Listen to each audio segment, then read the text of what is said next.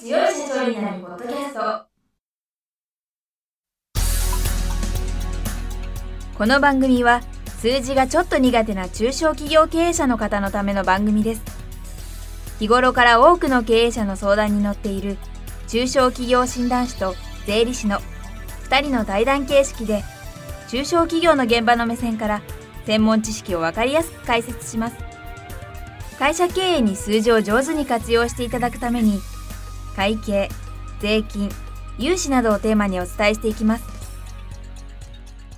こんにちは。中小企業診断士の六角です。いつも数字に強い社長になるポッドキャストを聞きいただきありがとうございます。今回も税理士の北川智明先生にゲストにお越しいただいております。北川先生今週もよろしくお願いいたします。よろしくお願いします。今回は取引の流れと書類の役割についてお教えいただきたいと思います。はい取引の流れと書類の役割ということであの一般的に商品を発注したりまたあのサービスを発注する時、まあ、もちろん相手が受けるっていう形になるんですけれどもさまざまな書類を取り交わすことになります。まず見積書を欲しいいくらなのかとか期限がいつ納品してくれるんだって知りたいと思うのでまず電話で見積書を出してくださいっていうところから入ると思うんですね。でこの辺りまでは分かりやすいと思うんですけどその後も例えば発注書であるとか発注化粧納品書物品受領書で最後に請求書っていう流れが一般的だと思うんですけどさまざまな書類がお互いに交わしていくことになります。でこれらの書類って中によっては同時に2枚一緒に送られてきたりしてなんか形だけやり取りされてるんじゃないかなって思うことも思うんですけどそんなことはなくて各書類にはちゃんと役割があります。最初の見積書なんですけれども、まあ、これはあのイメージしやすいと思うんですけどこれから注文する商品の内容とか数とか金額とか納期とかが書かれたものになります。でこれ作った方はこういう条件なら受けられますよっていう内容を電話で連絡もあった人に渡していると。で電話した方はこれを見てあこの値段安いねと。で納期も早いからいいねって。思えば発注書っていうのを相手方に発送することになります。で発注書っていうのはこれでお願いねって言っただけなので通常はこれではまだ契約は成立してなくて見積書を出した方は発注内容を見てあじゃあこれ問題ないねと。数も自分たちで受けられるねと。数量も十分問題ないねと。認めれば発注受け書っていうのをあの相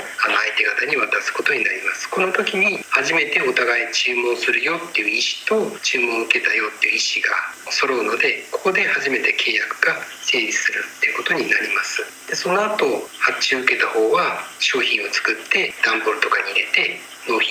この段ボールに納品書というのをつけて発注者に渡すと。で発注者の方はその納品書と内容の梱包物を見て漏れがないねとか頻繁違いがないねっていうのを確認していただいて問題がなければ物品受領証っていうものを相手に渡します。でそれを受け取った納品した方はあちゃんと受領してくれたねということを確認して請求書を注文者に送るっていう流れになります。でこのように書類一つ一つにはちゃんと役割があるので、まあ、相手から求められたからなんとなく返すとか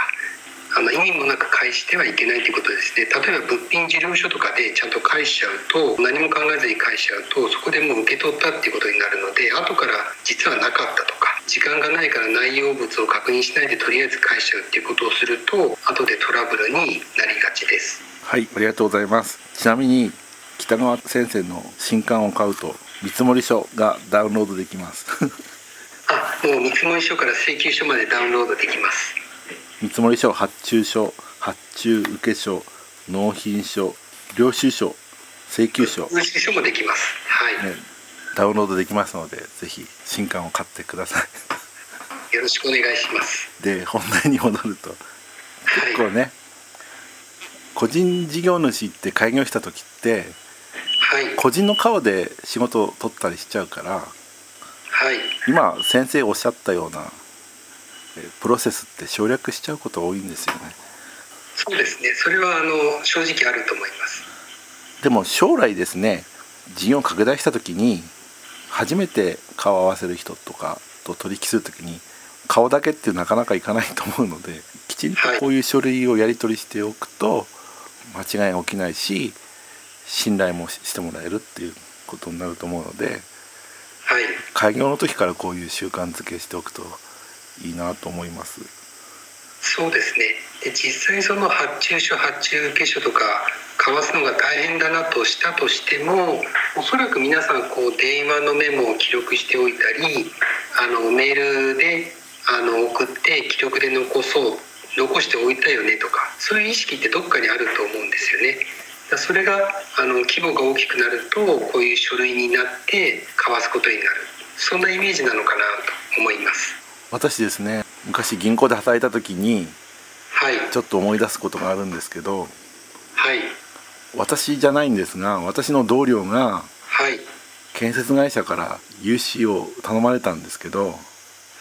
その理由が請求書を書く時間がなくて相手から売上金をもらえないからお金足りなくなっちゃったっていう 理由がありまして。まあこれは法人なんですけどね相手はね。あの個人事業主じゃないんですけど。はい。ででもきちんといつものフローとして請求書とかね書いてれば、はい。そんな売上金を請求 する時間がなくなるみたいなことはなくなるんでね。本当にええこういうプロセスって面倒くさそうに見えるけどおろそかにしちゃいけないなって。特に請求書はもう向こう受け手が大きければ大きいほどあの所定の締め日までに送らないともう翌月の支払いに回されちゃったりするのでやっぱり請求書をいつまで出すかってことは相手方の経理の方としっかりやり取りした方がいいなと思います。それからもう一つ大切だなと思うのは北川先生のご著書にはその請求書などの保存の仕方が書いてあるんですよね。はいこれって管理しやすくなる保存の方法なんでしょうか？そうですね。やっぱり書類の保存って皆さんこう手探りで始められて独自のものになってると思うんですけどあの比較的こうした方がいいよって方法はある程度ありましてこの本ではそれをご説明しています。でどう分けるかっていうのはそのやるご商売によって出てくる書類も違いますし書類ごとの枚数も違うので一概には言えないんですけどただこういうものを一つのファイルにまとめて交換にするといいよっていうのを比較的ここでは言っていてで一般的にはこう書類の種類ごとに分けることが多いと思うんですね。見積書は見積書だけ発注書は発注書だけ発注受け書は発注受け書だけってまとめることが多いかと思うんですけどそうではなくて一連の取引のこれら見積書から請求書までを一つの束にする。でそれの入金があったら入金日とかを書いて別のファイルに移し替えるとかそういう流れを書いているのでその流れに沿って書類をさばいていただくと滞りなく入金の確認ができたり逆に支払いも漏れがないようにできるんじゃないかなって考えています。特に売掛金の入金管理って面倒くさいんですよね。そうですね。一生懸命仕事して納品して喜んでもらった割に実は入金額が足りなかったとかそもそもされてなかったとか支払いの方二重に向こうの請求書通り払っちゃったとか意外にこれって起きやすいのでそもそも納品書とかそういった物品受領書とかをしっかり整理してファイリングしていかないとそういう漏れをなくすことはできないのかなと思います。わかりました。ということで今回は時間になりましたのでまたこの続きを来週お聞かせいただければと思います。北川先生今週もありがとうございました。ありがとうございます。今回の対談はいかがでしたでしょうか？この番組では公開質問を募集中です2人のキャスターに回答してほしいという質問はこの番組の配信ブログの専用フォームで受付しています。ぜひお寄せください。またご意見ご感想も同様に専用フォームでお受けしております。配信ブログは検索エンジンで数字に強い社長と検索し最初に出てくるブログです。それでは次回もどうぞお楽しみに。